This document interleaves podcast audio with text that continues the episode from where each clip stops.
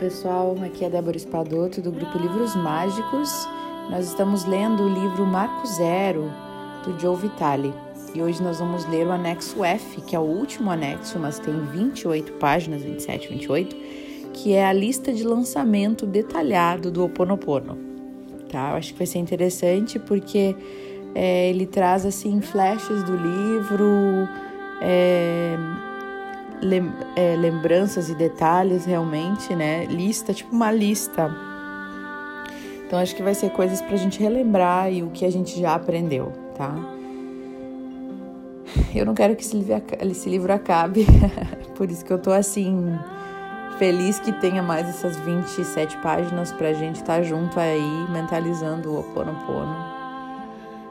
É, nesse momento eu já escolhi o próximo livro, nosso próximo livro já está escolhido. Foi uma história bonita também, assim, de, de conexão com algumas pessoas. E mais à frente eu digo para vocês, mas vai ser um livro muito bonito, eu acredito também. Bom, antes da gente iniciar, eu queria iniciar com uma mensagem que eu recebi que eu achei incrível. Eu recebi de uma das ouvintes do grupo, a Nelly, e ela me mandou um texto pequeno chamado Chapéu de Flor. E eu achei que ele merecia ser lido aqui, porque ele é muito bonito. E, e cabe, ele fala das mulheres aqui, mas acho que cabe para qualquer pessoa. Então vamos ouvir. Aos 20 anos, ela olha para si mesma e se vê muito gorda, muito magra, muito alta, muito baixa, cabelo muito liso, muito encaracolado. Decide sair, mas vai sofrendo. Aos 30 anos, ela olha para si mesma e se vê muito gorda, muito magra, muito alta, muito baixa, cabelo muito liso, muito encaracolado, mas decide que agora não tem tempo para consertar isso, então ela vai mesmo assim aos 40 anos. Ela olha para si mesma e se vê muito gorda, muito magra, muito alta, muito baixa, cabelo muito liso ou muito encaracolado, mas diz: pelo menos eu sou uma boa pessoa. E ela sai mesmo assim. Aos 50 anos, ela olha para si mesma e se vê como é. Sai e vai para onde ela bem entender aos 60 anos. Ela olha, se olha e lembra de todas as pessoas que não podem mais se olhar no espelho. Ela sai de casa e ela conquista o mundo. Aos 70 anos, ela olha para si mesma e vê sabedoria, risos, habilidades, sai para o mundo e aproveita a vida. E aos 80 anos, ela não se incomoda mais em se olhar? Põe simplesmente um chapéu de flor e vai se divertir com o mundo. Talvez devêssemos pôr aquele chapéu de flor mais cedo. Mário Quintana, Chapéu de Flor. Eu achei lindíssimo. E é por isso que eu quis compartilhar com vocês aqui que vale uma boa meditação, né? Não é que a vida é mesmo assim? Bom, vamos lá então, gente. É lista de lançamento detalhado do Oponopono. Então são pontos, tá? Que tem como se fossem é, itens que a gente vai ler dessa lista. Então tá. Primeiro, então, quando percebo um problema, eu pergunto a mim mesmo, a mim, o que está havendo dentro de mim que causou esse problema? E como que eu posso retificar esse problema dentro de mim? Olha que interessante e sábio né, essa frase. Próximo. O meu trabalho é me purificar, purificar a mim. Enquanto eu me purifico, o mundo se purifica, porque eu estou no mundo e tudo fora de mim é uma projeção e ilusão. Então muitas vezes a gente se perguntou, né, fazer o ponopono para outras pessoas, tudo bem, mas é fazer para nós, né, para dentro de nós. Próximo. É a minha responsabilidade consertar tudo que vivencio dentro de mim ao, ao me ligar com o divino. Eu digo eu te amo ao divino para consertar tudo que está do lado de fora. Eu estou limpando as minhas lembranças, minhas. Está enfatizado aqui, minhas. Próximo, a dor dentro de mim é uma lembrança compartilhada. O Dr. Heulen sabia que isso era um programa que levava os pacientes a agirem da forma como eles agiam. E eles não tinham o controle sobre isso. Eles estavam presos a este programa. E à medida que eu sinto o problema, eu purifico. Próximo. Estou limpando as lembranças antigas armazenadas em minha mente subconsciente. Eu sempre lembro das que ele fala que a limpeza tem que ser constante, né? Porque é como são, são ervas daninhas, né? A minha amiga Magda, ela sempre gosta de lembrar disso também. São ervas daninhas que vão tomando conta e elas crescem da noite para o dia, né? Esses são os pensamentos negativos, a programação, é o que a gente vai criando todos os dias. Então, a gente tem muito para limpar, muito do que já passou e ainda do que a gente cria todos os dias, né? Então, é uma purificação necessária e assim eterna.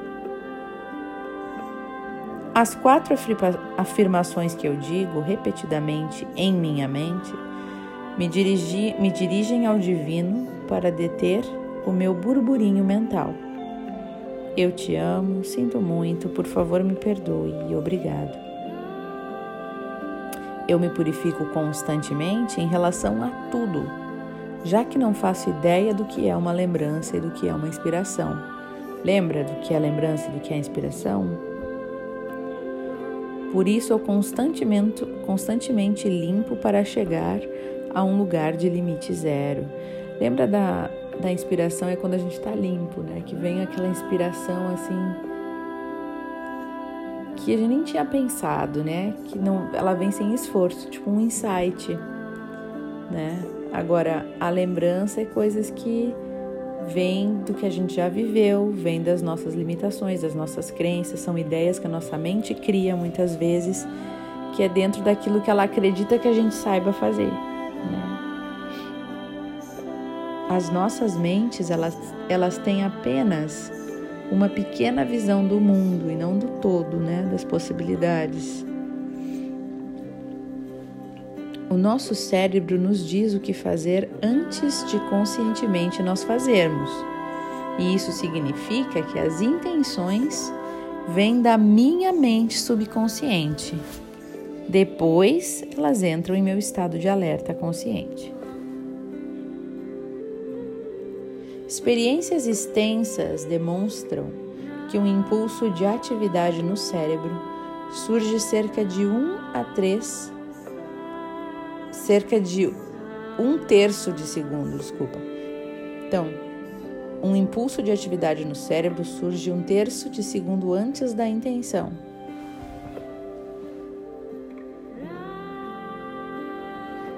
Está provado que eu não posso controlar o sinal que me incita a entrar em ação. Olha que interessante. Nenhuma intenção é gerada no consciente. As intenções são premonições, são ícones que piscam no canto da nossa consciência para indicar o que pode estar prestes a acontecer.